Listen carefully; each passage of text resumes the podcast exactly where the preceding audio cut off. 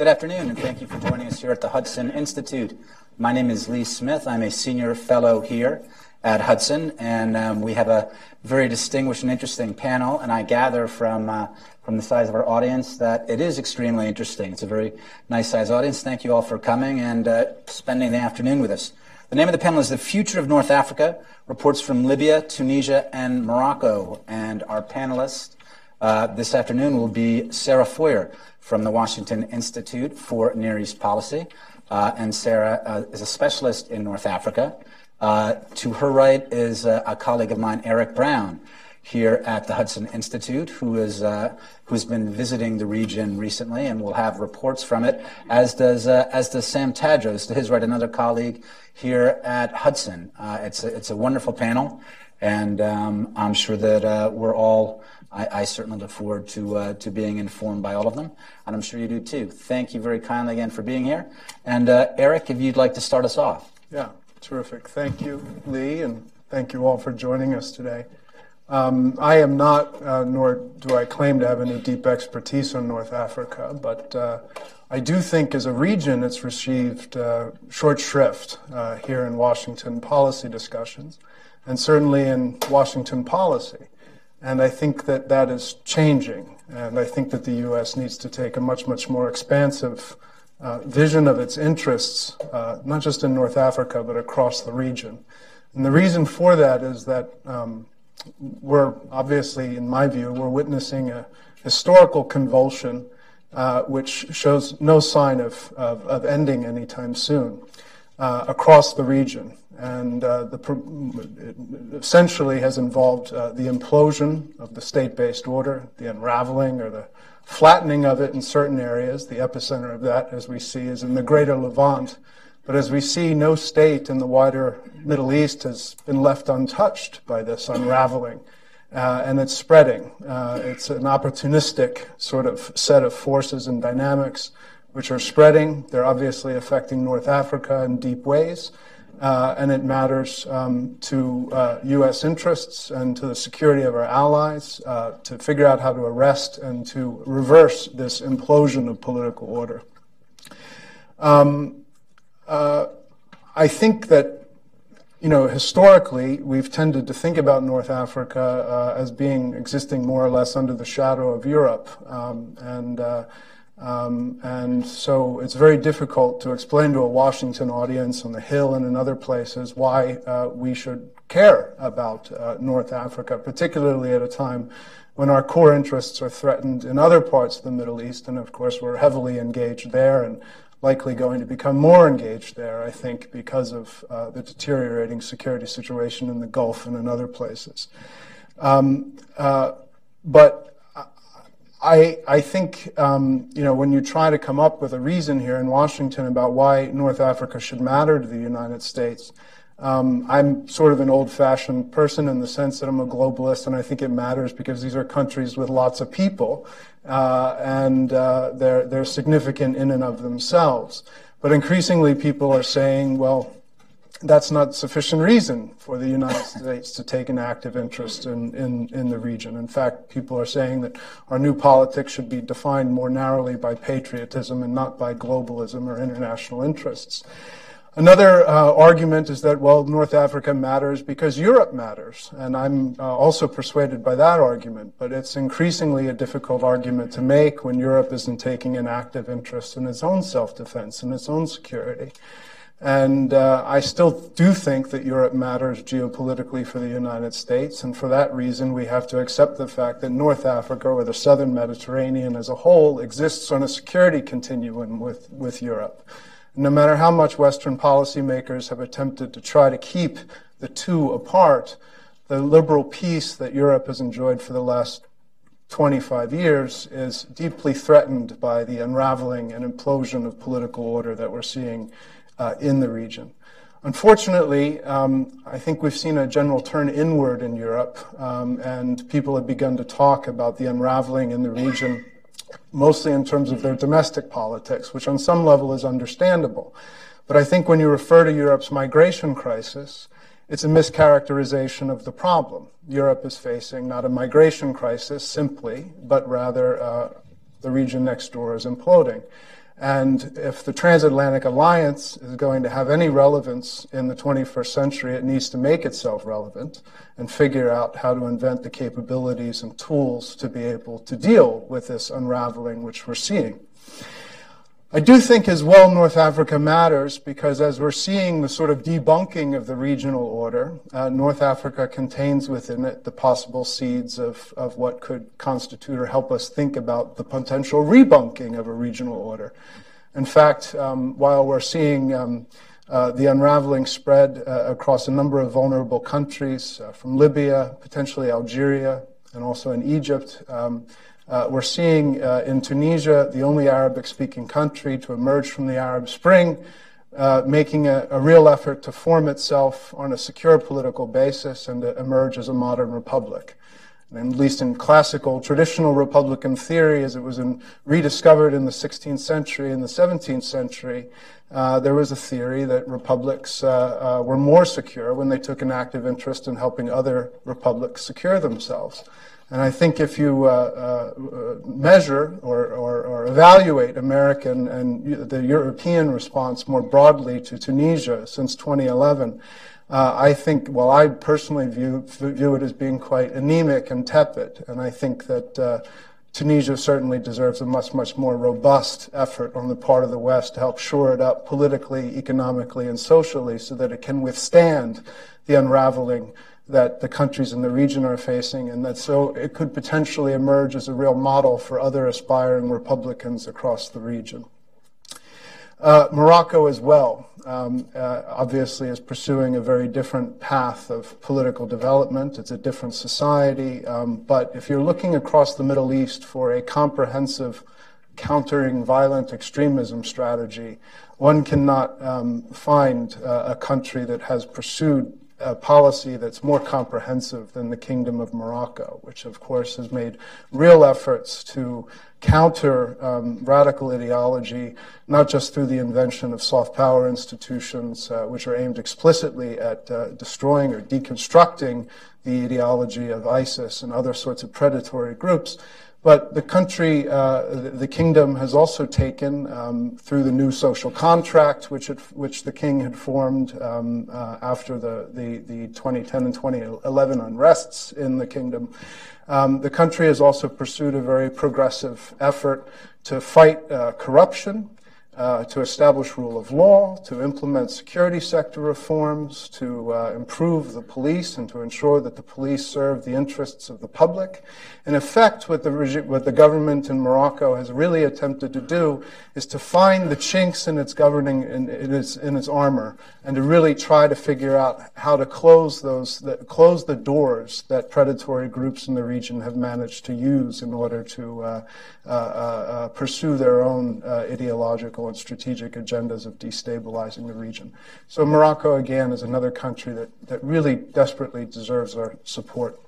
Looking a bit over the horizon, uh, I think that Morocco and Tunisia uh, do um, deserve our support as well because of the continuing implosion in Libya it is, as you all know, a very sad situation. People in the region will point to the fact that, well, certain factions in Libya have been fighting for, for years, and in some respects, uh, what we're seeing today is no different from historical patterns of fightings between different factions and tribes. But the, the, reality is, of course, as we know, Libya uh, and the sad situation there is, is in fact, uh, also very different because we have now um, a threat in the form of ISIS, which harks back to the old sorts of threats like the Vandals, who had succeeded in flattening the political order across North Africa at a time when the political order had grown weak. Um, and now, as we know, uh, ISIS is taking real advantage in Libya um, to spread uh, across North Africa, and so we have to take that very seriously.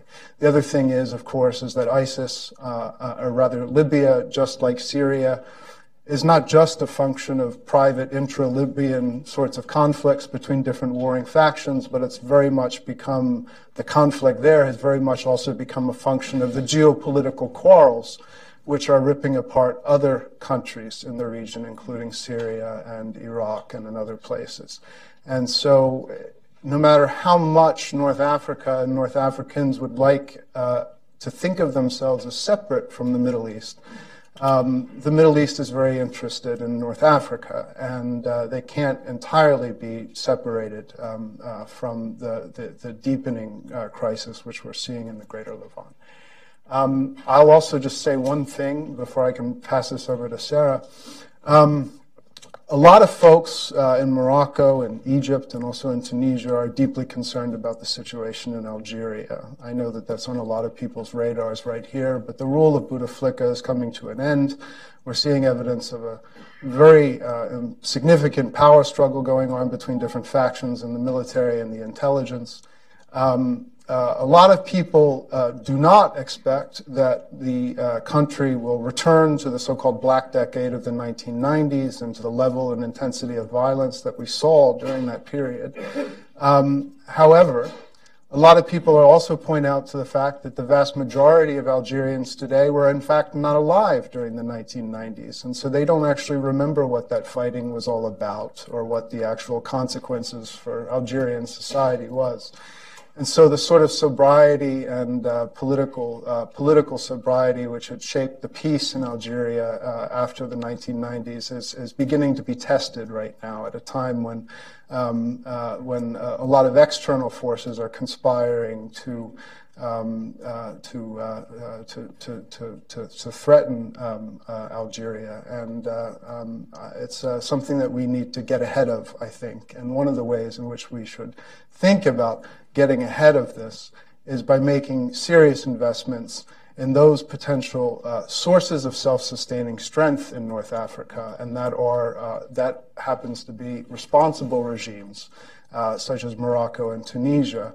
And it is from responsible regimes, responsible politics, and good governance that, that security and the reconstitution of a broken order uh, will take place. Um, and I think we need to think a lot more strategically about the aid that we give to these countries, not just our security or military assistance, but also need to think in terms of revamping our political and economic assistance to these vulnerable countries. So thank you. I look forward to thanks, Eric. That's chatting more about this. Uh, thanks. And, and, I was just going to say you brought up something. Um, glad you, ta- you mentioned Algeria, and that's something that maybe we can um, we can touch on as we uh, get into uh, more of our conversation. Is is North Africa is the region that we're talking about? Is it a is it a region itself? Is it a network where different actors, or how do different actors affect each other? I know, of course, the Moroccans uh, are and have been, and perhaps will be for a long time in the future, extremely concerned about Algeria. Uh, how does that touch also on what happens in Tunisia? Uh, Tunisia and Libya as well. So thanks very much. The other thing I, I, I think I want to come back to is talking about the uh, Morocco's efforts on countering violent extremism, which is very interesting. So maybe we can throw a little more detail on that later. Um, Sarah, I believe that, um, and, and you mentioned this a bit, Eric, but I believe that you just wrote a piece for Foreign Affairs on some of what's happening in Tunisia with uh, with the Ghannouchi's transformation, which is very interesting. And you don't have to touch on that there, but I just want to recommend that article. It's in Foreign Affairs, correct? Is that right? Yeah, it's a fan- him to yeah. say that. No, no, no. It's a wonder- wonderful, very valuable, really interesting article, uh, and it's a very important, uh, very important.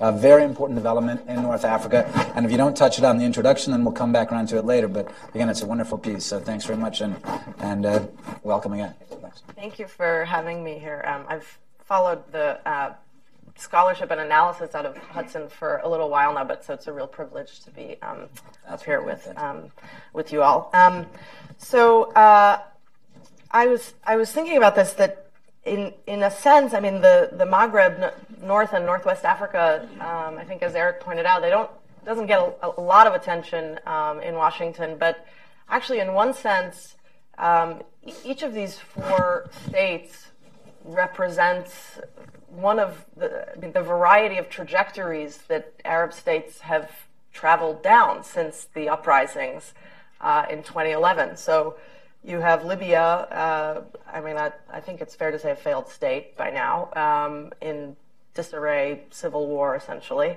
Um, tiny Tunisia, um, hanging in there, and really the only uh, ostensibly democratic uh, state to emerge. It's uh, it's bumpy and it's um, precarious, and I'll come back to some of the challenges that I think um, uh, Tunisia's going to continue to need our need our help on.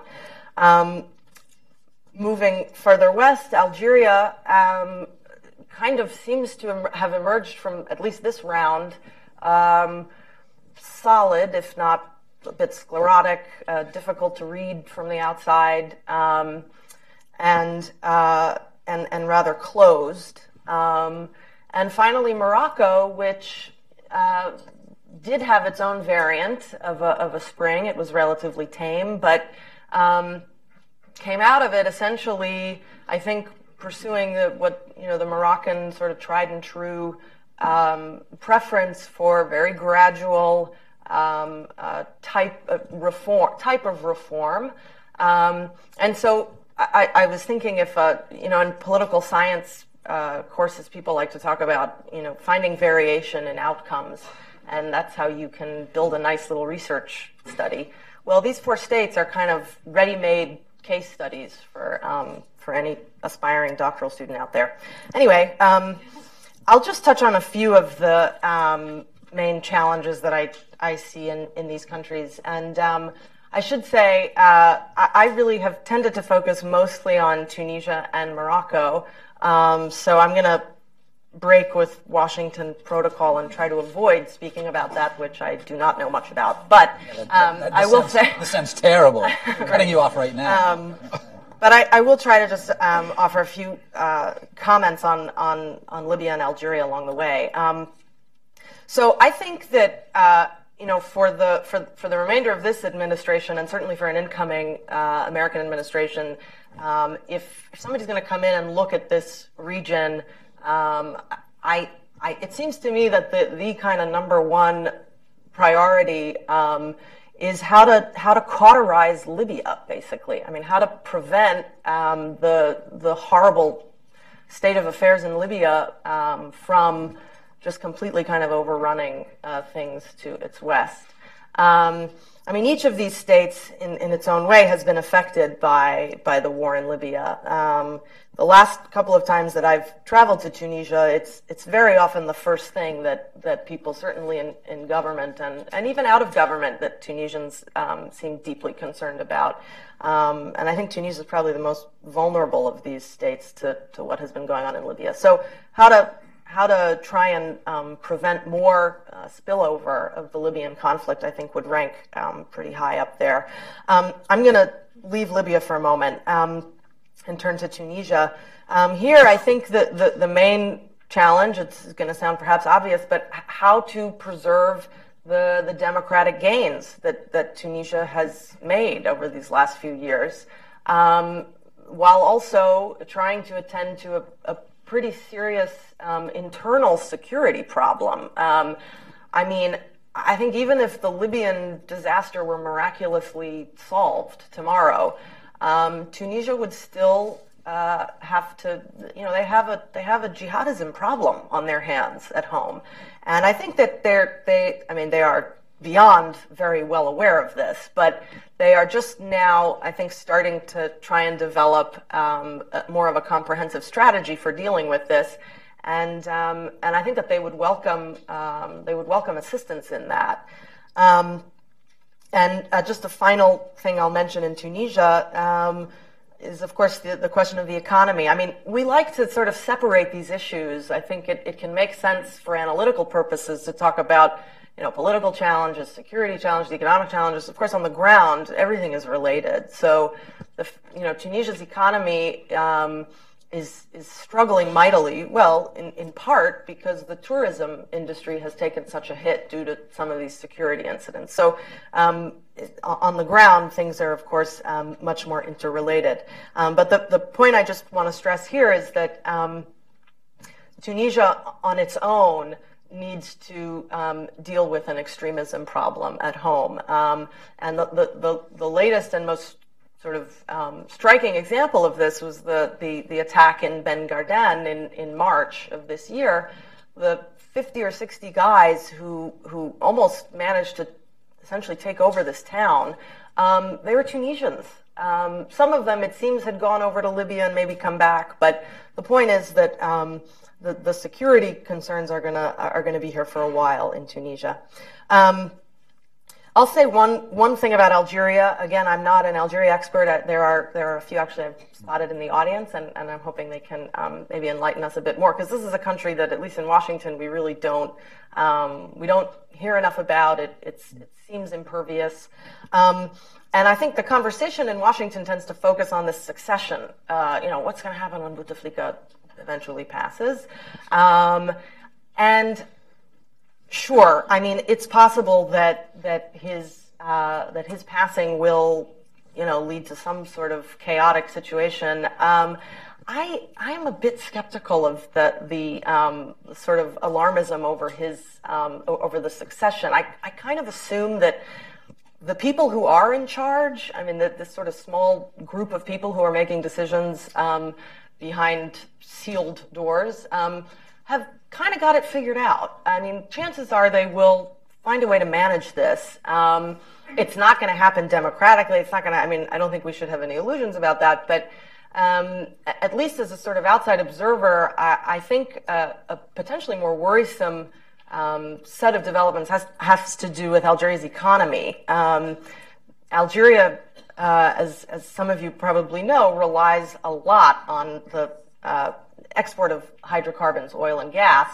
Um, and of course, with the drop in in, in uh, oil prices, um, the the state has taken a hit, and so um, it's had to ri- raise prices on um, you know things like fuel and, and electricity. So I think it's if if there is going to be any real unrest in Algeria, um, chances are it's it's going to be as a, in a form of a, a backlash to some of the uh, measures that the state may be forced to take to, to deal with some of these economic problems. Because right now, it doesn't really seem there doesn't seem to be there's not much evidence that that the that the regime is kind of thinking long term and strategically about how to diversify this economy. So. Um, I, I, think perhaps even more than succession, the, the, the, economic question in Algeria may, may prove to be um, really the, the, daunting one. Um, and finally, uh, there's Morocco. Um, and um, I, I, mean, Eric, you know, raised some really good points about about Morocco. I, I don't have too much to, to add. I mean, for the moment, uh, the, the, the stability of the kingdom seems fairly durable. I mean, you know, this is famous last words though in this region, but um, I, I think you know, especially because the, there is a, a, demonstration effect. I mean. Uh, I think there are very few Moroccans, and, and maybe this goes to, other countries as well, who want to risk going the way of I don't know. Um, well, you pick a country uh, in the region, and so so that demonstration effect I think will linger for for a little while longer. Um, and you know the Moroccan, uh, they did go through, as I mentioned, uh, uh, a kind of um, mild spring. Um, they do have a new constitution um, that expanded a, a, little bit, at least, the, the, the legislative purview of their parliament, for example. And um, and you you have now enshrined a, a, much longer list of human rights uh, in Morocco um, on paper, um, and um, and at the same time, the you know I, it's no secret really that the, the king retains authority in in some very um, important portfolios. Um, national security, defense, religious affairs, which gets to this question of CVE, which maybe we can return to. and when I have when I have traveled to Morocco uh, over the last few years, I've I'm I'm often struck like you know the, the local newspapers will run almost every day. There is a picture of the king cutting a ribbon, uh, you know, sort of inaugurating some large scale, usually infrastructure related project. Um, there's a beautiful, uh, not so new anymore, but relatively new tramway, a, a, a train in Rabat that um, people can take.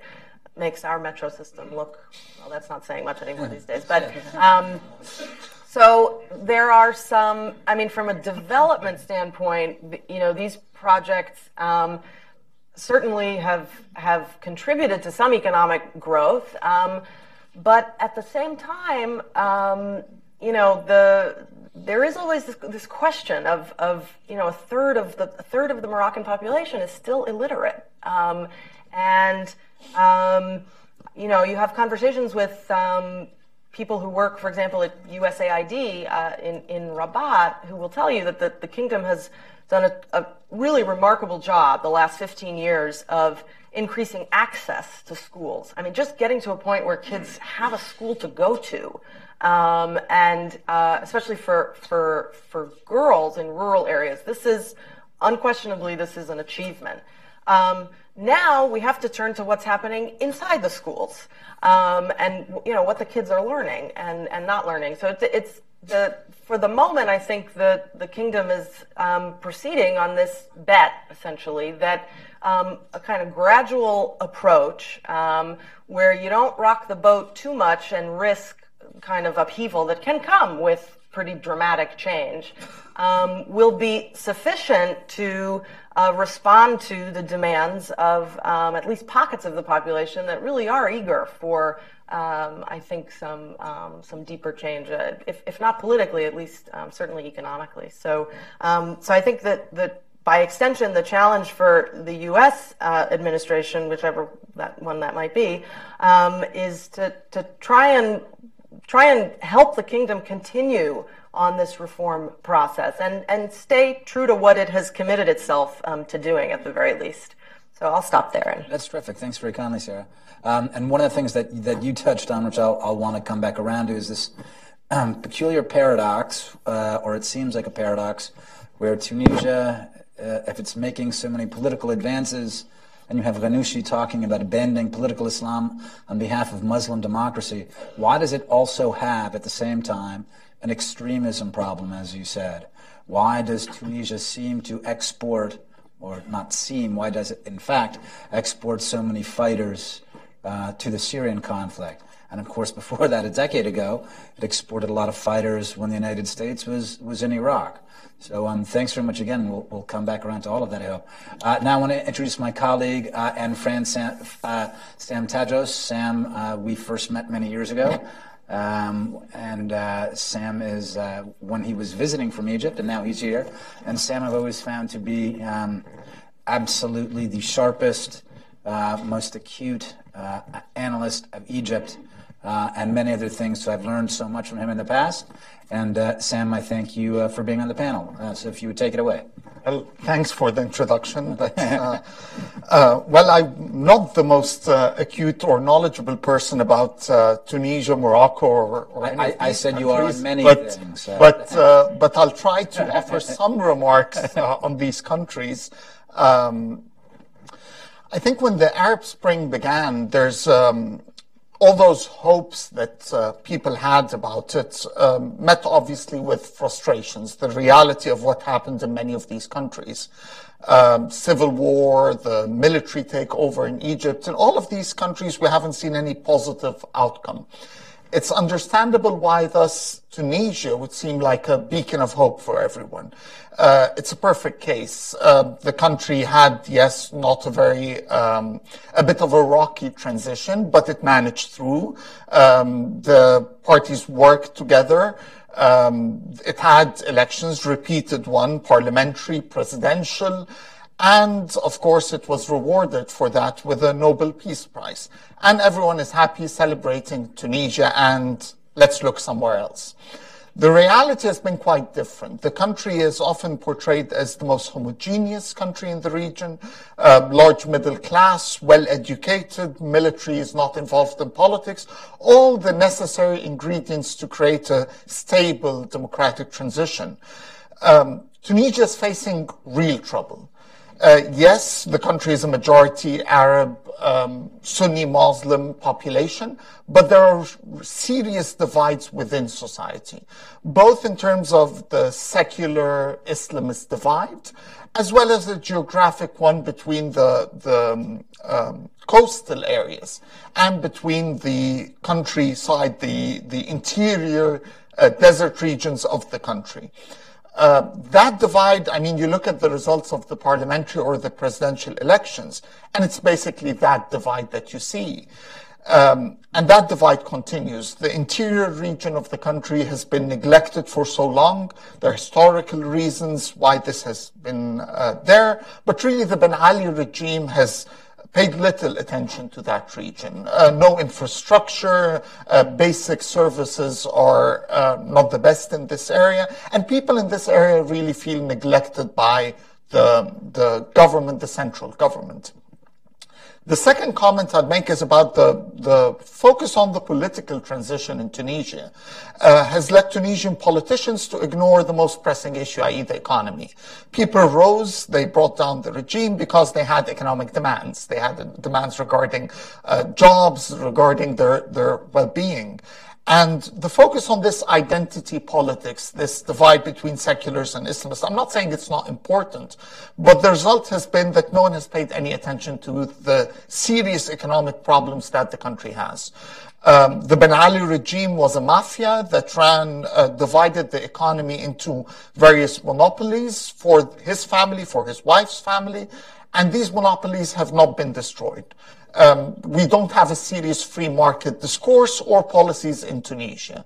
The result has been the continuation of economic structure that closes any opportunity for young Tunisians. Uh, people point out to the uh, good educational system Tunisia has. Well, that educational system is now a curse. You go to Tunisia, you, you find, where do you find the youth of Tunisia? Sitting in cafes smoking the shisha. That's how they spend their day. There's no opportunity for them. And that high expectations of the revolution and then the frustrations of nothing is actually improving is obviously creating opportunities for challenges to the status quo. The most obvious one is the Islamic State. The Islamic State, unlike previous jihadi challenges that we have faced, is um, not just a hit and run organization. They actually have a political project. They have a project of establishing, holding territory, providing services. Not very, the best of services, but they're providing something. So in regions where the, the central government has really ignored that place, and when there are deep, these deep frustrations, it's not surprising that the Islamic State would find a, a very suitable ground to, to grow there. Um, Tunisians often think of um, the challenge as emerging from Libya. And Libya does loom large on the problem in Tunisia, not just as a security threat, but as an economic one as well. There are more than 1 million Libyans living in Tunisia. That's about 10% of the population. This is a serious number. It means pressure on jobs. It means pressure on services, on the educational system. Libyan students go to the same schools and are sponsored by the Tunisian states. And all that pressure on the government services is also impacting the lives of Tunisians. Also, that numbers is creating a huge housing crisis in the country where Tunisians are unable to afford buying houses or renting them because of the higher demand coming from the Libyans. Um, but that, all these problems, also there's a, the, the outside of Libya and of the economy and of mistrust, I also want to talk about the, a bit about the US and about the other competitors of the US in the region. The US is not present in Tunisia, in Morocco, in any of these countries. Um, neither, I mean, my colleagues have pointed out that the, these countries are not present in the debate in Washington. Neither is the US doing anything there.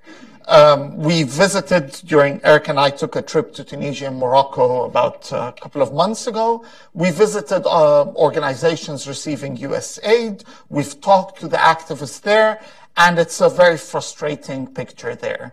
Uh, you, uh, U.S. aid, MEPI, and these uh, uh, government agencies uh, come to the country, they throw the money, they have $15 million to spend on democracy promotion in Tunisia, and they create all those civil society organizations, and then they leave and the civil society closes in that country. Um, in Morocco, we had a lecture by Trotskyite activists who are receiving U.S. funding about how Israel is trying to divide the whole region and the whole Arab Spring is uh, an Israeli plan and blah, blah, blah, you know, the rhetoric. Um, there's a serious lack of engagement by the US. Um, the embassies are not doing enough in cultural outreach. I mean, I'm, I'm, Egyptian by nationality. My parents, if you look at their, their libraries, you can find the books that the US was producing in the 1940s and 50s, reaching out to the people in the region. You talk today, where's the American cultural attaché in those countries? Non-existent. If you compare that to what our adversaries are doing, then you get a serious problem. Um, it was really surprising when you go to these countries and you see what Iran is doing, for example. We tend to think of Iran as a power that's only focused on the Levant and the Gulf, where there are Shia minorities that they can exploit, work with, and so on. The reality has been that they have a serious strategy of infiltration in the countries that we visited in North Africa. This is both cultural, um, I mean, the cultural, Iranian cultural attaché in, um, in Tunis was described to us, for example, as the most well-connected person in the country. Every day, the Iranian Cultural Center is holding events. Scholars, especially from the religious establishment, are being invited to attend conferences in Iran. There's a serious ground game engagement there. And this is all outside of the typical talk in Sunni circles about um, Iranian attempts to conversion to Shiism, which some of it is true, and all of uh, that they are doing there. So we're seeing a, a, region that is facing serious challenges. We're seeing a U.S. that is not um, actively engaged at all in the future of these countries. And um, we're seeing Iranian um, and other, obviously, adversaries, the Islamic State and others, attempts to infiltrate and destabilize these countries. I'll say a, a, a few words about Morocco. Um, every government official, person you meet in Morocco, there's a deep frustration with the United States. Uh, Morocco has been an ally of the United States for, well, since the, the beginning of the, the oldest. Yeah. The, the, oldest, in a sense, country to recognize the United States, and they're very proud of that history. They feel neglected by the United States. They feel that they're taken often for granted. And there's a deep worry in Morocco about uh, that the U.S. will be shifting towards Algeria because of oil interests. Um, they, they assume the US policy is driven solely by the oil interests and that this will eventually mean that the US will choose Algeria over them. And make no mistake, that's the kind of um, polar opposites that are, are offered in the minds of Moroccans. Morocco and Algeria are really engaged in a in a long struggle. It, it, was military for a while, but there's a there's a deep struggle between these two countries, and the Western policy is viewed through that struggle. It's also through that um, frustration with the U.S. that they view the repeated talks in the United States about the Western Sahara and about how to deal with the Western Sahara. And that's a problem we need to understand as we're engaging with these countries. Um, we come, there's a, there are uh, issues there that we need to understand. When, when Secretary Kerry raises the issue of the Sahara, how is this perceived in Morocco? For example, how does it impact the relationship?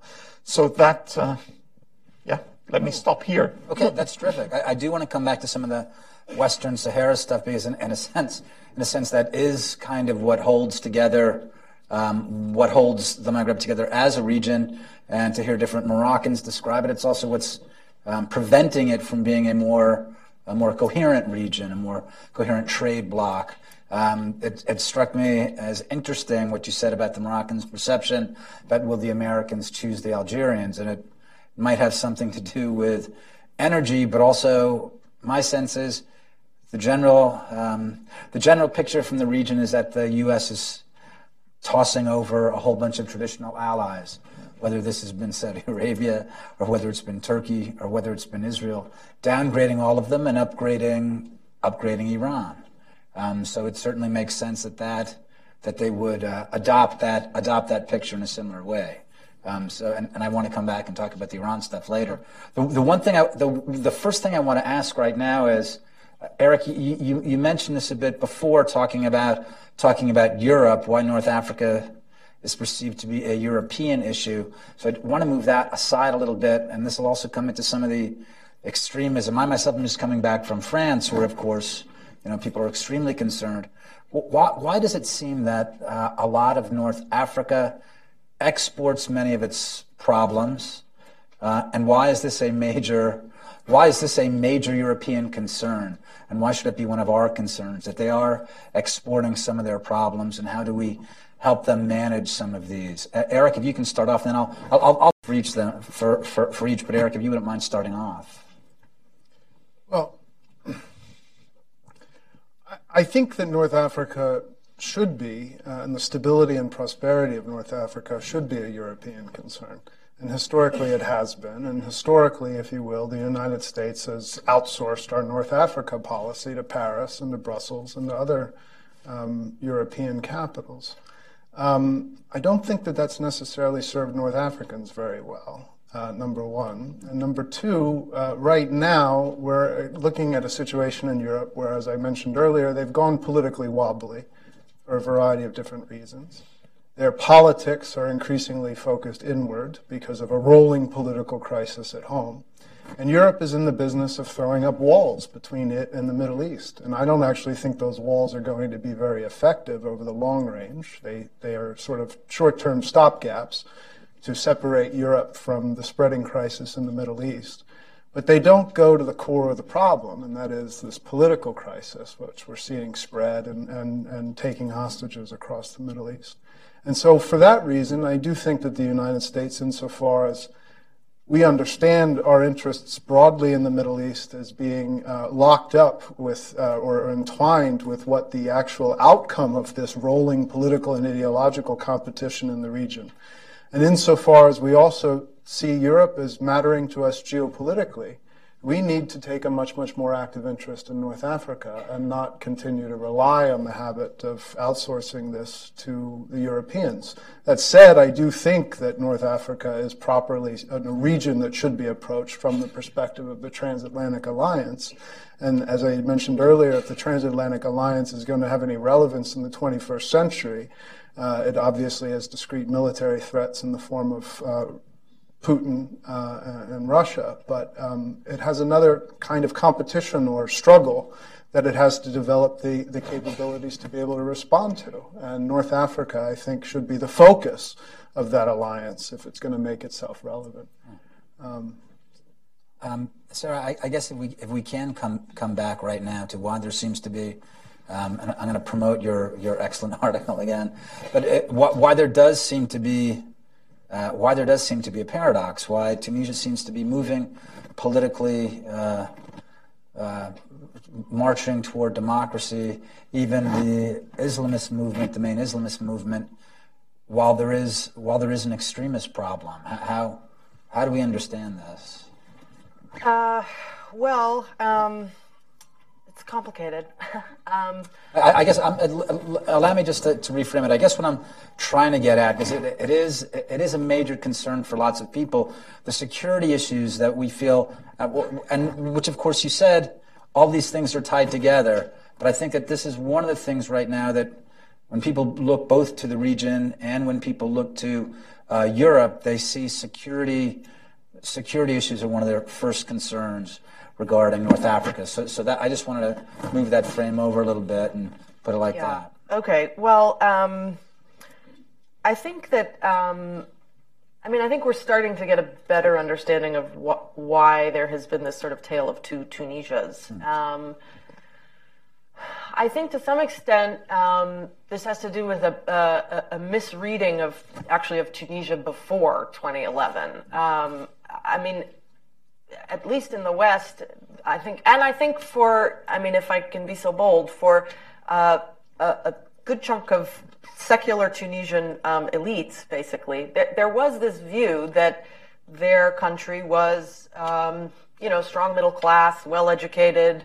Women were um, had really achieved a, a level of um, empowerment, I suppose, um, unmatched in the region, and so after 2011, the emergence of uh, of extremist groups against the, the backdrop of, of, of liberalization, of political liberalization, not not repression, um, I think really puzzled a lot of people. Um, I think part of the answer is that that initial view of where, where Tunisia was before the uprising was not totally flawed, but I think just incomplete. I mean, um, and actually, Sam touched on the, the, the differences between, um, you know, the coastal areas around Tunis, where there are a lot of middle class Tunisians who have, you know, decent jobs, and um, the education system in Tunisia did consistently rank among the most, uh, you know, among the high highest level in, in the region. These these Arab development reports, or whatever they're called,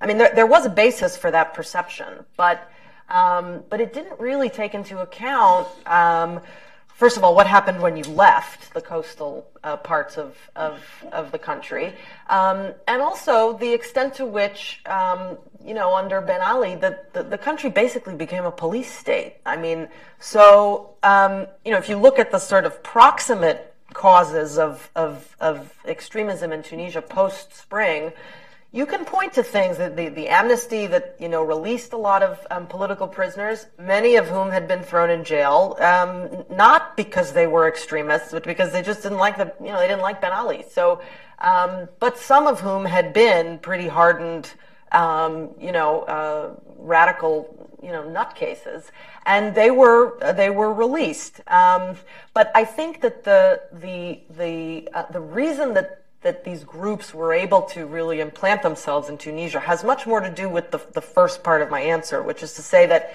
there are a lot of areas in Tunisia where the state actually was pretty absent. Um, and that was another, I think, mis, misperception among some Tunisia observers.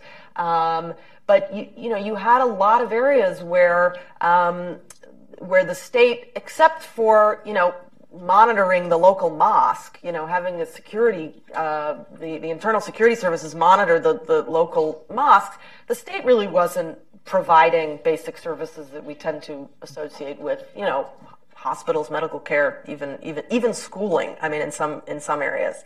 So that's, uh, you know, that scenario is ripe for um, groups to um, come in and, and start to offer not just you know, uh, prescription sheets that you can take to your local pharmacy with Ansar Sharia, you know, listed on the on the bottom, a nice little logo there, but also some, you know, indoctrination to go with that. Um, so I think it's uh, it, it's now what has happened since the the the uprising. Um, you know, you do have this interesting situation where the, the political process um, has more or less proceeded um, you know, in, in, in a generally good direction. Um, I think some of this, there's no question that the Islamist party in Tunisia deserves um, a good chunk of the credit for this, for having made some very, you know, swallowed some very difficult um, decisions along the way. Um, and and also there were there were compromises that that that some of the secular types made. Um, and um, but I think by that point, things may it may have just been a little bit too late. Um, and um, and I think there are differences in how the various political strains in Tunisia think about the extremism problem, and so there, it's been hard to get the groups. You know, it's been hard to get some consensus on, for example, you know, questions like how much should we really be monitoring mosques now? How much, you know, we want to be able to give Tunisians the freedom to, to, to, to worship and do what for a long time a lot of them couldn't do. Um, and on the other hand, we don't want these, um, we don't want places to become just, you know, kind of uh, open season for, for, for crazy types to, to, to spout whatever they want to spout. So there's a, there's a debate, um, and, and it's a, it's a messy one, but, you know, democracy's messy. I mean, nobody ever claimed otherwise, so. Eric, I believe that you wanted to you wanted to add something. Yeah, just a note about Tunisia. I mean, there is a, a, deep sense, especially amongst the young in Tunisia, um, that their transition, if you will, to becoming a fully fledged and viable republic has been suspended, uh, and that suspension is a function of a variety of different things it's not a function of disagreement among uh, leaders on both sides, on all sides of the Tunisian sort of body politic about what they want and what they think is necessary. I think everybody understands the importance of reforming the cops. Everybody understands the importance of deregulation. Everybody understands the importance of opening Tunisia up for business and investment it's, it's in Tunisia, the future is not the difficult part, it's actually the past um, and overcoming uh, the legacy of the Ben Ali regime. We have, uh, uh, we haven't, I don't think here in Washington there's been a real full appreciation of just exactly how Ben Ali ruled. He was much more of a Saddam Hussein than a Mubarak. He was not uh, an administrator, but a tyrant uh, who brutally tyrannized over the Tunisian people and, and took their money and took their wealth uh, for the sole purpose of aggrandizing himself and the ruling faction. Um, and Tunisia is still dealing with the legacy uh, uh, that Ben Ali had bequeathed to them. Um, and that means that they're dealing with broken institutions or ill formed institutions, number one, but they're also dealing uh, on all sides with a deep problem of societal mistrust. And it's actually the mistrust amongst the factions which has contributed to a failure of politics to actually push through the important uh, kinds of reforms that, the, that Tunisian, Tunisia needs in order to, to, to become viable. Um, uh, we've spoken to, uh, for example, secular intellectuals, among other things, who referred to Ennahda as animals. Uh, we spoke to Ennahda, uh, well, some others who are more aligned with Ennahda, who saw in the labor unions uh, uh, potential proxies for the French Ministry of Defense. Um, there are views on all sides about how the other side is supported by some sort of nefarious outside actor and is seeking to do them harm. Um, uh, this is uh, part of the legacy of Ben Ali, and it's going to take a lot of time to work through. And uh, I think because of the fragility of their politics, uh, uh, I think, again, the U.S. and other countries need to think about what it needs to create a more of a safe space, if you will, for them to be able to work through these, uh, these, this legacy and these issues. So. Um, Sam, I want to ask you. I, I, think it may have been. Uh, it wasn't you who mentioned this. It was either Eric or Sarah. I was saying that the Tunisians are very. Uh, they look at Libya and they say it's a big problem. I want to ask uh, you a quick question. Do they um, do they believe the Americans are responsible for addressing those issues? First of all, and then second of all, second of all, how do you how do you fix what seems like a uh, if not a broken, but certainly a damaged polity in Tunisia because of what Eric was saying. And where does the United States step in instead of instead of backing uh, or instead of funding uh, funding Trotskyists to give addresses on how the Israelis are really the reason that uh, the Maghreb is, fall, is falling to pieces? I think the Tunisians' position on Libya um, is a reflection of their position on their internal politics. So if you talk to more Tunisian seculars, the answer is that the only solution in Libya is a military one. Um, the, the Islamists there have to be crushed militarily. Their position is not that dissimilar to that of the United Arab Emirates, to that of Egypt, for example, which is dealing with the Libyan problem from the other side of, of the border.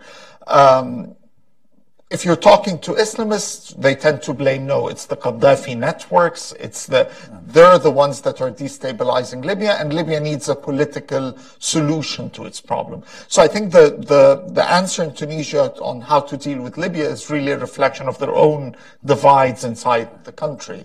Um, I want to say something about this mistrust and, and this divide in the country yeah. uh, before going to, to how can we yeah, fix yeah, it. Um, Ben Ali came from the, I mean, he was militarily, but really rose in the, the security sector within the military.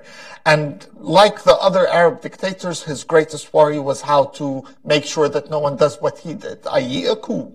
That, um, yes, it was a medical coup. They declared Bourguiba to be sick, but it was a coup nonetheless. And as a result, he really made sure to divide, uh, create this mistrust in society as much as possible. Not just in society, but also within the security agencies. And that's a serious problem for Tunisia as it moves forward to confront security challenges. There are four or five different counterterrorism units associated with the Ministry of Interior, uh, regular police, the National Guard, the Army, and the Presidential Office. Different forces for rapid deployment all of these divides, all of this um, agencies doing the same job was really an attempt to make sure that no one had enough force to overthrow him.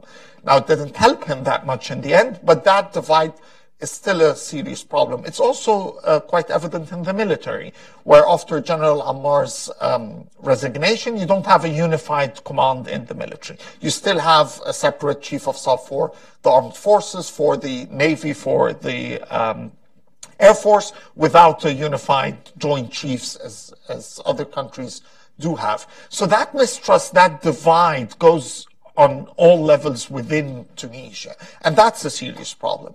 Now, what can we do as outsiders? Of course, it's very important to say here that we're not going to solve Tunisia's problems. Any imagination that someone sitting in Washington can solve the problem of Tunisia, that won't happen. But we can engage and we can help in solving many of these problems. Um, Number one, regarding the, the security sector reform, I think a lot of focus has been on the political police. Um, the reality is, and I accept it as someone coming from the region, there will always be a political police in all of these Arab countries. The question is the size and the, the size of abuses.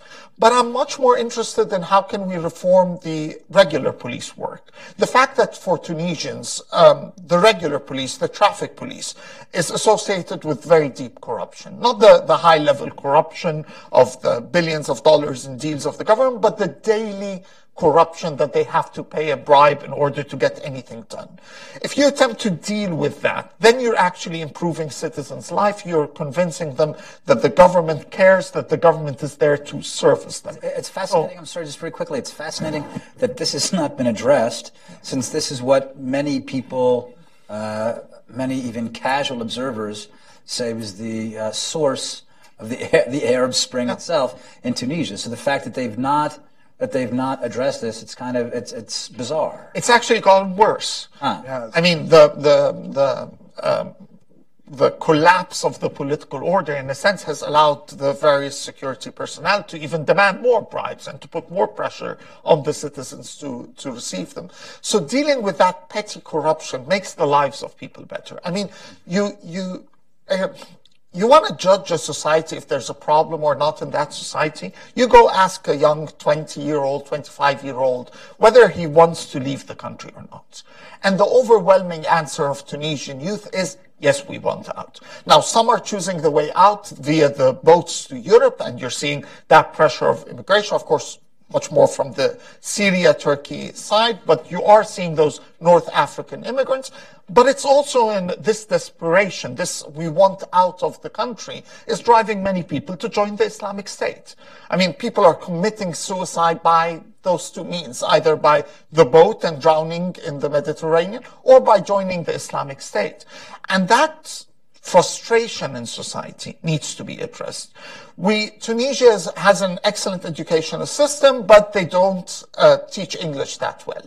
That is a serious problem for, in a globalized economy, but it's also a serious problem for them not being able to get jobs in the Gulf, for example. There are opportunities. They are much better educated than the Egyptians. They could get a lot of jobs in the Gulf, but these are closed for them because they lack the English language. If you provide a serious program of English language education in Tunisia, American Cultural Center, the British Council sometimes did some work on that, then you're not actually, you don't have to spend money in the economy. You are opening opportunities for the good educated Tunisians to work in other countries. Vocational training is a serious problem in the country. Everyone has studied philosophy and the humanities. People don't want to take the, the, the, the jobs in the, in the kind of jobs that the economy would require. So there are so many detailed programs that an active U.S can do in the country. And that would really make the lives of the people there better and help push the country to become a model, to become a success story in a region that is a complete mess at the moment. Sarah, did you want to? Yeah, I just want to. Um, so I'm gonna I'm gonna push back a little bit here. Um, everything Sam pointed out is is true. There's room for a lot more U.S. engagement. Um, but I just want to I just want to highlight two uh, examples of um, U.S. efforts to um, address partly the security sector reform issue, and then this this business of mistrust. Um, now, the the first example is I, when I was there in um, February. This some of you may have may remember there. There was uh, there was beginnings of some rumblings, uh, some protests, and even riots that started in the the South, in areas that were close to where the origin, where the, the 2010 and 2011 uprising really gathered steam. And there was a real concern. And if I remember correctly, most of the protests had to do with um, with jobs, and and it was a lot of the same reasons. So people started getting very worried. Oh God, are we going to see again? Because we don't have enough progress on the economic front. Uh, these people are right to be very angry that they're not seeing um, they're, they're, not seeing their conditions improve. In some cases, they've, they've worsened. But the interesting thing happened. The interesting thing that happened was that at some point the riots stopped. At some point it kind of died down. Um, and the concern was that, well, if it spreads to the capital, then, okay, we may be looking at a more serious. Um, and so people were watching this very closely. When, when I was there, um, shortly after this, this, after it started to look like it was subsiding, what I heard from, among others, um, people at the uh, the, the French embassy, interestingly enough, um, and others were telling me that, and, and Tunisians also, more importantly, were telling me that they saw the police, the relatively mild response on the part of the police to these protests. Many of these police had benefited from training that was funded by yours truly. Um, in addition to French, and I think I think they've been getting assistance from the Germans on on this, but um, and they were crediting the restrain, the restraint on the part of law enforcement for the fact that these protests didn't get completely out of control. Now, it relies on a bit of a counterfactual, I realize, but you know, those sorts of programs are underway, and I, I think the, the U.S. and others have been trying. It's it takes a long time to reform, a, a you know, a, a, set of security services, and it takes a long time to reform any institution in the best of circumstances. So you're doing this now in a country that has civil war on one side. Uh, we don't really know what's going on on the other side, but it, it's not good what's been coming over from Algeria, um, and an economy in the dumps. So that's one example I want to cite. Um, we need more of that, but just to make the point that it is it is happening, even if even if on a small scale. The, the example I want to cite about um, U.S. efforts to get to some of this this business of mistrust, even if indirectly, because I think this this really is a big this is a big problem, but it's a it's a long term challenge. I mean, this you can't change this overnight. So there is a program that um, our um, National Democratic Institute has been funding that um, brings uh, that hires young Tunisian adults to work as staff persons for members of parliament. Okay? The Tunisian parliament is woefully under resourced. I mean, that, most of these people don't even have offices, um, let alone staff. So it's, imagine like if our members of Congress decided to actually get something done, but they showed up and they didn't have any staff to help them to help them do it. Um, that's what the Tunisian members of parliament are facing, and the difference is that in, in Tunisia, the, the, MPs really there is a there is a drive to get stuff done. They just don't have the resources for it. So this NDI program, the idea is that they bring in a crop of of, of young paid interns every year. Um, the, the the piece of this story I want to point out is that the first year of the program, the members of Tunisian parliament who were who were asked, you know, would you like to, to, to hire a staff person from this program?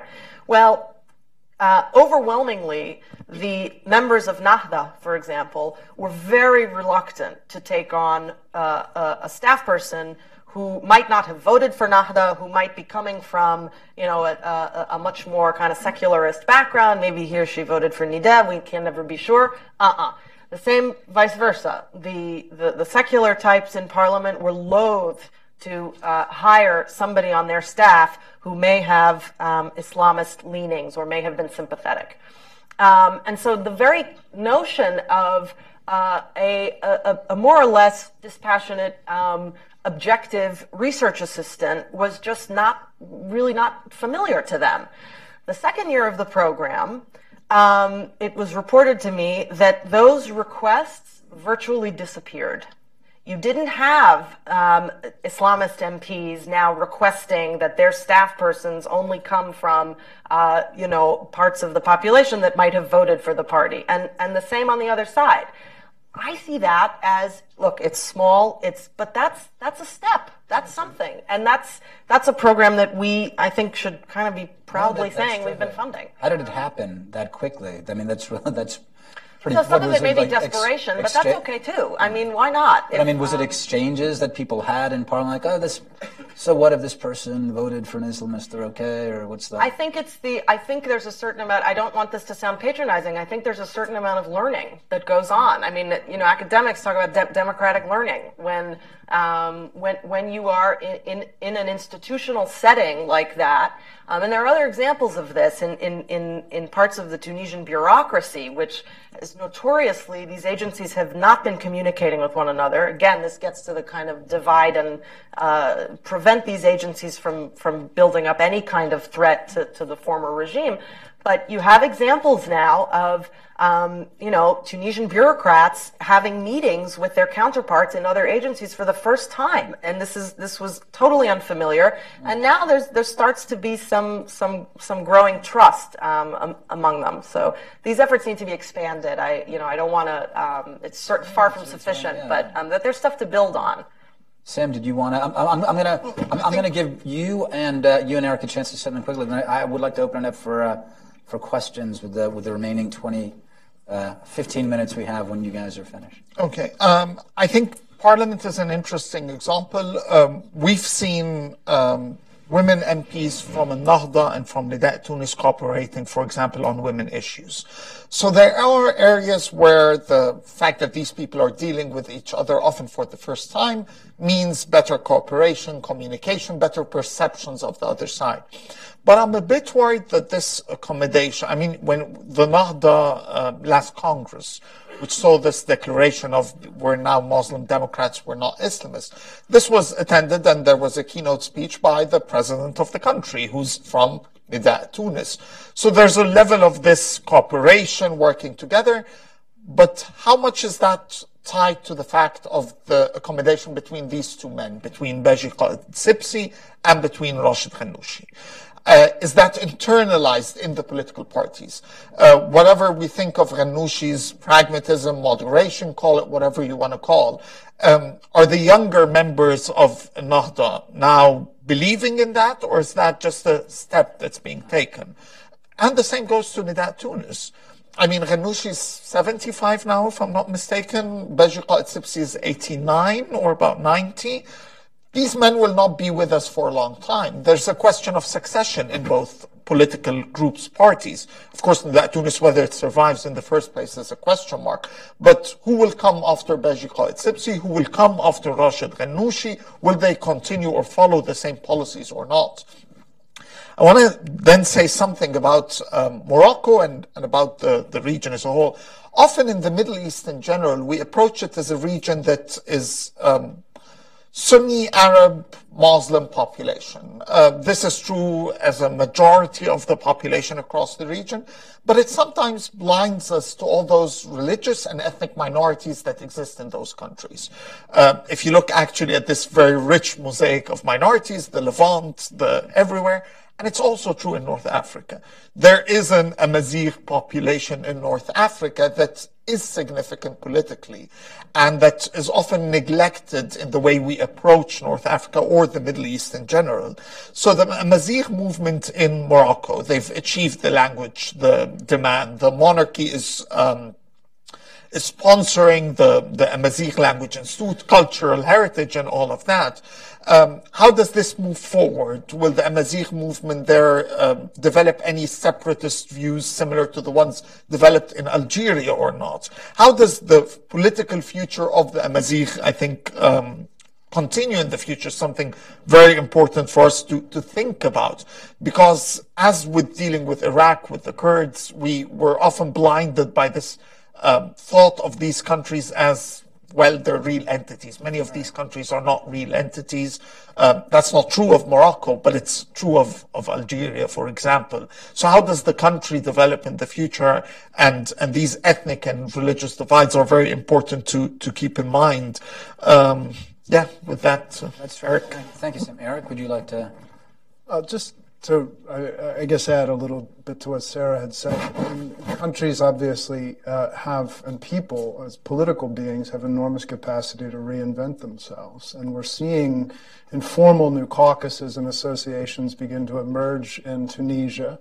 Uh, partly because of the new demands on their politics and the fact that people need, I think, in order to, to, to form a common republic, uh, to, to get along with one another in some instances, outside powers have uh, have some capacity to help seed those new relationships or to encourage them. And I think that we need to think uh, very clearly about uh, our programs in the region and what, if anything, we can do to help contribute to this. But I do think that in Tunisia, a lot of the reinvention that we have seen has been largely a function of Tunisian agency and Tunisians themselves. And uh, I think we have a real interest in seeing that go forward.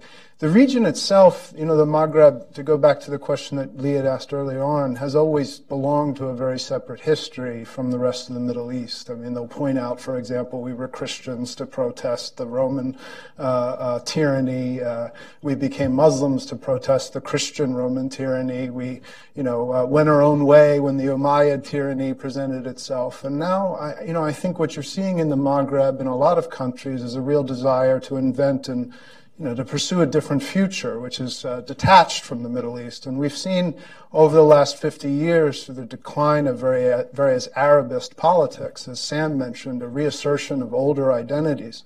And the fact that countries like Morocco, I think to a lesser extent uh, Algeria, um, uh, but countries like Morocco have been able to accommodate those identities is a real sign that, that they might be able to get ahead of, uh, of, the, of, of, of some of the political convulsions which are ripping up other societies and to really improve their My understanding is that, the, is that the Algerians are uh, nothing like the Moroccans as far as Amazigh, right? I mean, it's still a very controversial. When you speak to Kabylians and, and Amazigh from Algeria, you hear uh, uh, very, very difficult tales of, of repression and, and, minority subjugation, yes. And, and I think that that is one of the factors that could contribute to long-term structural instability in Algeria.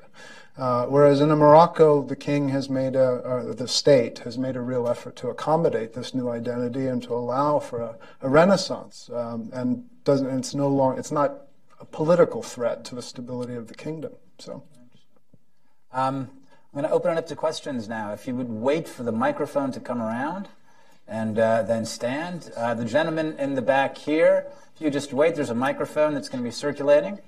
And if you would accept it, the microphone, and identify yourself. And uh, please, just one question and keep it short after you identify yourself. Thanks. Okay, thanks for the great presentation. My name is Bill Mikhail. I teach at George Washington University. I have a question. Do you think that at any moment in history, the situation in any one of these countries, even including Mauritania, can deteriorate to the Syrian level? Uh, I'm, I'm, I'm, I'm, I'm sorry. Uh, can it, Sam? Sorry, did you ask to? Can they become Syria? Can it become Syria? Could, could the situation in any one of these countries go down the way Syria went? Uh, Sandy, would you like to? I mean, did we expect Syria to happen before it happened? The the ingredients are there, the divides are there. Um, an, an, Egyptian diplomat um, uh, once was quoted as saying that uh, in the region there's only one nation state, Egypt. The others are tribes with flags. It became a, a often quoted line in Washington. It's not a serious uh, line. It's very Egyptian centric. Both Morocco and Tunisia have their own national identity developed. But there is a serious problem of national identity formation in Algeria, for example. So does that, would that reach the level of tearing the country apart completely, a Syria? I think it's, again, it depends on the memory. How much do people remember about what happened in the 1990s? This is a country that every generation has paid a very heavy price in blood, both in the independence war with France, but then also during the civil war. So each generation has had to pay 100,000 plus or much more in terms of blood. Um, does this stop people from going the Syria route or not? That's, I think, a, a, a question. Um, But even in, in, Tunisia, this lack of a national consensus. I mean, you ask Tunisians about what's the one person that, or what's the national figure of the country. And there's no unified answer. There's no one person in Tunisian history that unites the country together. Um, so this serious lack of a, of a national consensus, I think, is a problem that, uh, that is very harmful for these countries' future. I'm, however, a bit skeptical to say that they will become a Syria in the future. Um, gentlemen um, back here. Just wait for the mic. Thank you. Thanks. Thanks.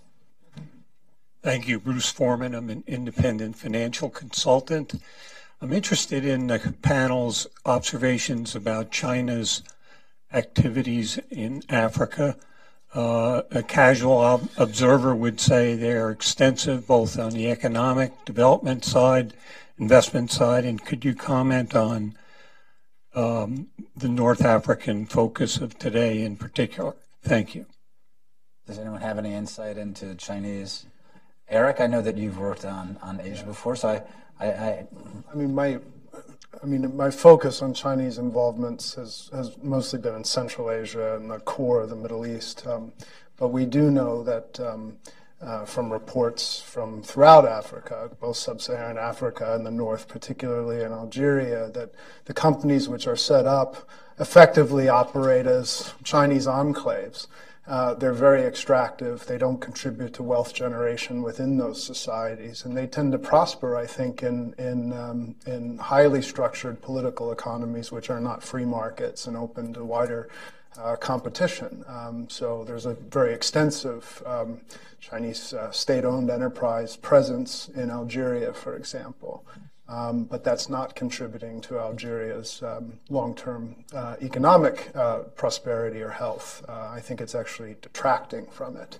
Uh, unfortunately, these companies do tend to work in uh, environments where they can find good deals, um, uh, and they can be and they can create these sorts of extractive enterprises, and it's um, it's not a it's not a benign force. I think it actually helps to contribute to imbalances and to bad governance in countries like Algeria and in other places. Thanks, Eric. The gentleman right here in the blue shirt. Whoever. Oh, wow, three microphones. Fantastic. Thank you. Um, my name is Zuhair Muzuz. I'm an analyst with Human Rights Watch. I agree with the um, opinion that North Africa does not get much, much attention from um, Washington, D.C. circles. I think another problem is that because we're surrounded by a region that's marred in chaos, um, we suffer from low expectations when it comes to democracy and human rights. In this respect, I took issue with the mention of Morocco as a responsible regime um, or as an example for the region. Um, because it contributes to countering violent extremism. Uh, just this past week, a couple of Moroccans were arrested for drinking in the street because it's Ramadan. The regime is trying to out-devout the extremists in its midst by appearing more conservative. So my question to you, or any of you, is that don't you think that it's time to hold these countries, these regimes, to higher human rights standards than just give them a pat on the back whenever they do something good? Let me, Sarah. Would you like to start with that, or okay, are you comfortable um, with that? Or? Um, yeah. So I think that the. Um, Thanks.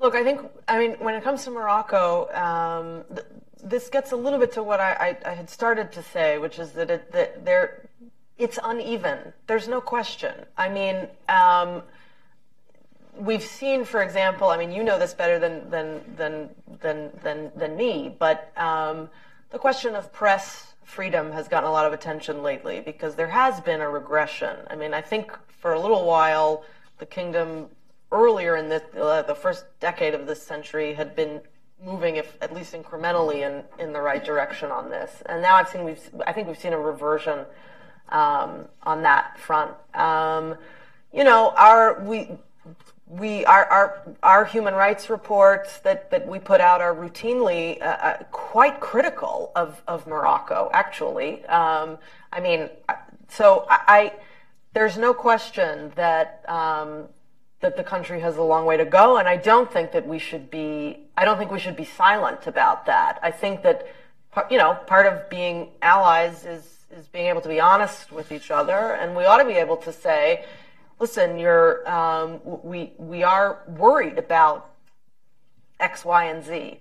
Um, I do think, though, that it's not a, it's not so much a question of, for me anyway, it's not so much a question of low expectations, um, or for that matter, comparing Morocco to Syria and then letting Morocco, you know, get off the hook for well, at least you're not, you know, barrel bombing. I mean, obviously you can't get that. That's not an argument for.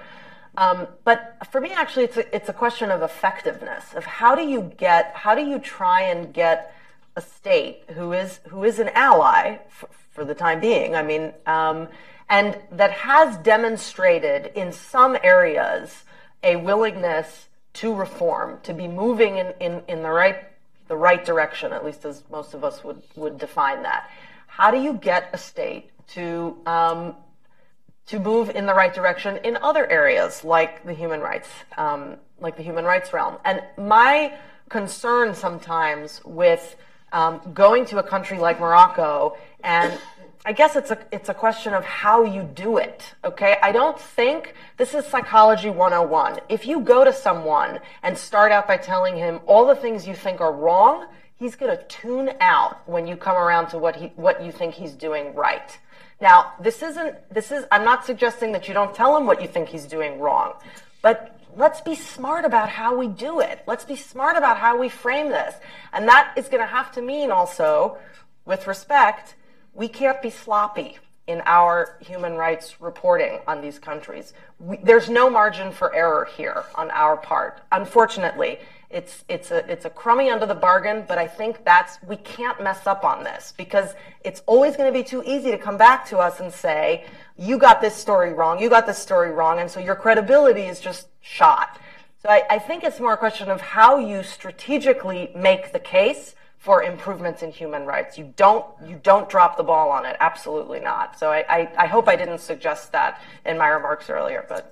Sam, I'm going to ask you to follow. I just want to say something in, in the uh, in, in, maybe transition. I mean, my understanding is that the reason that the um, Moroccans cut off security cooperation with uh, with the French was because when the French tried to arrest uh, Moroccan uh, security official, which seems to uh, which seems to me to have misplayed the situation terribly. Um, because then, when the French again needed the security cooperation of Morocco, the French said, "Okay, forget it, never mind." So I wholeheartedly endorse uh, Sarah's approach of like, how do we talk to people about our concerns? Because if we approach it like this, and if we have to walk it back like that, we're going to look even more like hypocrites. Why does this? Why does it make it okay to just threaten to throw a guy into jail when we're going to have to walk it back? So, Sam, if you wanted to.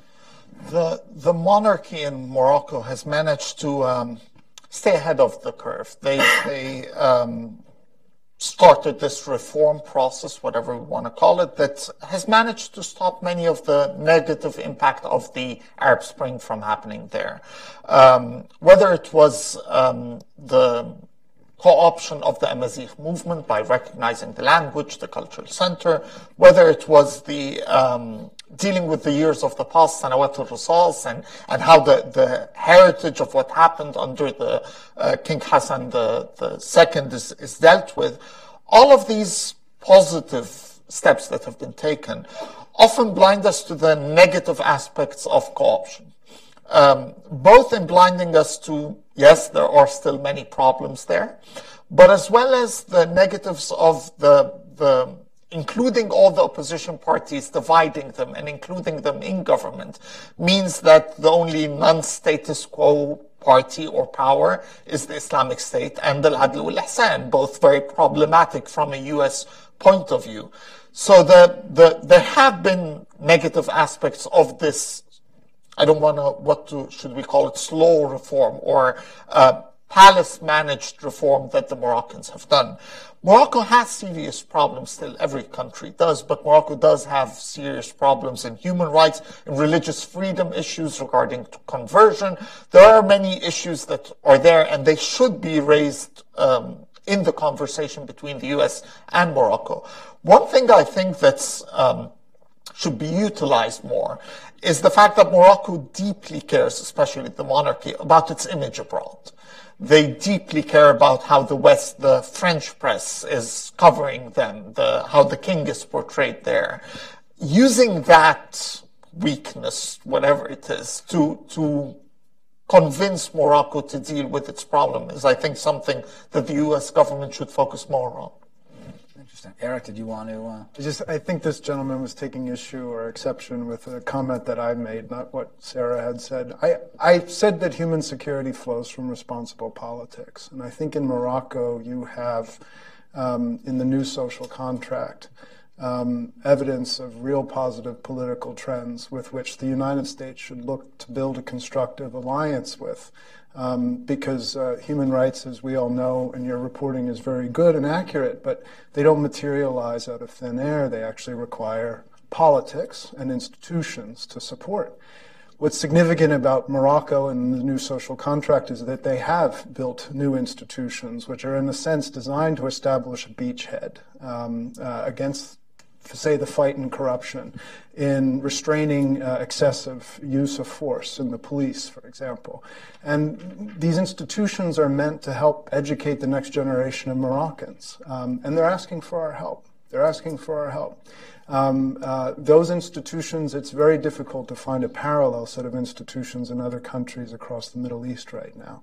And so I think when you think more strategically, as Sarah said, about how to engage countries like Morocco, uh, there are actual partners on the ground with which we can work. And most Moroccans will tell you that the new social contract, um, a lot of Moroccans will tell you that the new social contract probably has about 10 or 15 years, and then there'll be a need to invent a new one. And the question is, well, what kind of society, what kind of politics are we going to have in the next 10 to 15 years? And the Moroccans are looking for partners uh, including the United States, probably especially the United States, to work with to achieve the goals that, that, that, that they want for themselves. And, and, we should be there. Thanks, Eric. Um, we're going to have time for one more question. The woman in the blue blouse here. Uh, and again, stand up and identify yourself, and you're going to need to make it especially short. Okay. Uh, my name is Saida Zarjeda, a Tunisian citizen, let's say. Um, I, I would like to hear from, uh, first, thank you. It was very nice.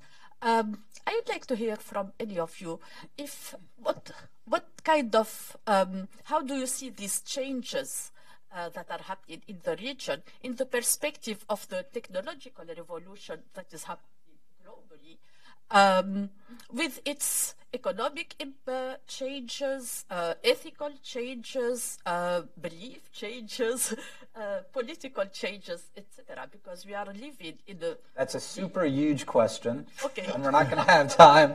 yeah, we're not going to have time to address to address the huge universe that that uh, sketches. But why don't we start? How about uh, I'll, I'll, give each of you a paragraph to address that. Sam, why don't you start? I'd love you can write an essay on it later. Anyone else want right to start until I think of? I mean, I'll start. And, and, I mean, social media, for example, uh, is one of the technological changes which obviously drove the, the uprisings and state collapses of 2011, and we're continuing to see the fallout. There's no doubt that social media empowers new forms of politics, new forms of community. I'm not sure it's the kind of community, however, which uh, societies will need to be able to build up the internal defenses to withstand the unraveling that we're seeing in other uh, uh, across the region. While social media empowers, um, it also tends to uproot people from their communities and from the important work of building institutions and uh, uh, minding their local politics and making sure that their local politics stay on track. And that the real you know, this unraveling, it, it, it sort of operates like a real a terrifying flood until it hits a wall. And in some cases, that, that's an army or a police force. But they haven't been entirely effective, effective, number one. And number two, they're not very good at refuting the ideas which are driving the unraveling across the region where you've actually seen um, uh, polities that have been able to withstand um, uh, this unraveling uh, and predatory groups like ISIS. It's polities which which have a deep sense of who they are politically and as a community. Um, and uh, social media doesn't always. Uh, I think it tends to undermine uh, communities more than it actually empowers them, frankly. Uh, so it's not it's not a straightforward plus for for the region and for the politics of the region. Sarah, I'm going to ask you if you'd like to. Uh, Okay, well, I'm not. I so you said technological change, just just generally. Okay, uh,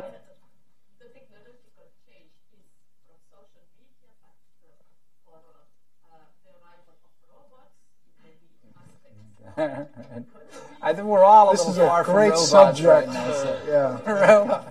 Robot. That's going to be another panel. The robots in the region. right. Okay, so I'm gonna Robots are yeah. That'll be fun. I'm gonna not answer your specific question, but because I, I can't. I mean, it's it's a great question, um, but it's a it's worthy of a dissertation, and I, I need a lot more time to think about it. But um, but I think that I, if I can just extract maybe from it a bit more of a general point, which is, um, and it's not really unique to this region, um, you know, which is the question of how how these countries. Um, adjust to just change kind of generally. So technological change, to take that example. Um, you know, it seems to me you can think about that on in at least two dimensions. One is the question of access. I mean, do, do these populations have access to, you know, basic, well, things that ought to be basic now, like the internet, and just sort of becoming part of the global community, as annoying as that phrase is, through technology.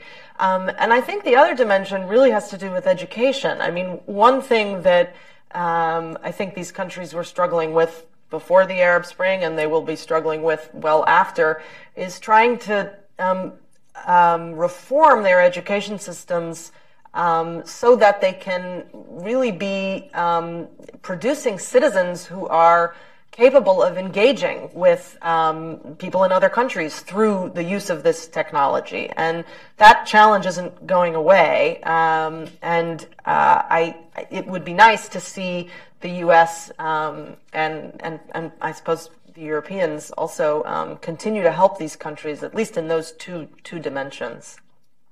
Sam, would you like to? Yeah, um, one of the most fascinating things about this social media, more connectivity, is of course the connection between the diaspora communities and the, their countries back home. Um, I mean, today as an Egyptian living in America, I, I read Egyptian newspapers on the internet every um, anytime I want. Uh, communication with people back home is obviously much easier. Following the news, and we've always thought about the impact of the ideas from back home on the diaspora communities when we talk about the North African immigrants in France, in Belgium, in these countries.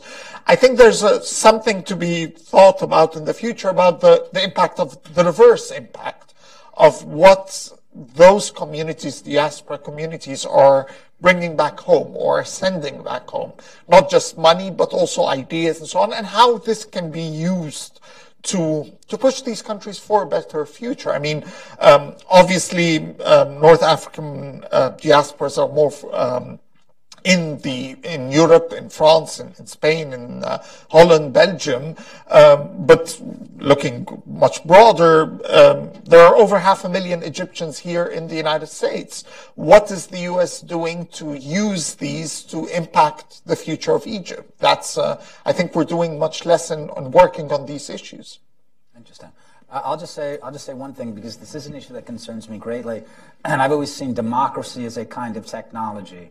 Well, right, it's a political technology, and what these things depend on, and I very much agree with Eric. It's it, it, technology, in a sense, it's, it's neutral. It depends on what the culture, society itself is going to use these things for. So, technology, under no circumstances, is a positive good in itself. And ha- there has to be, I believe, some organic connection between any technology and society or culture that uses it. And with that pretentious statement, I'm going to thank you all very much for, for coming and see you soon.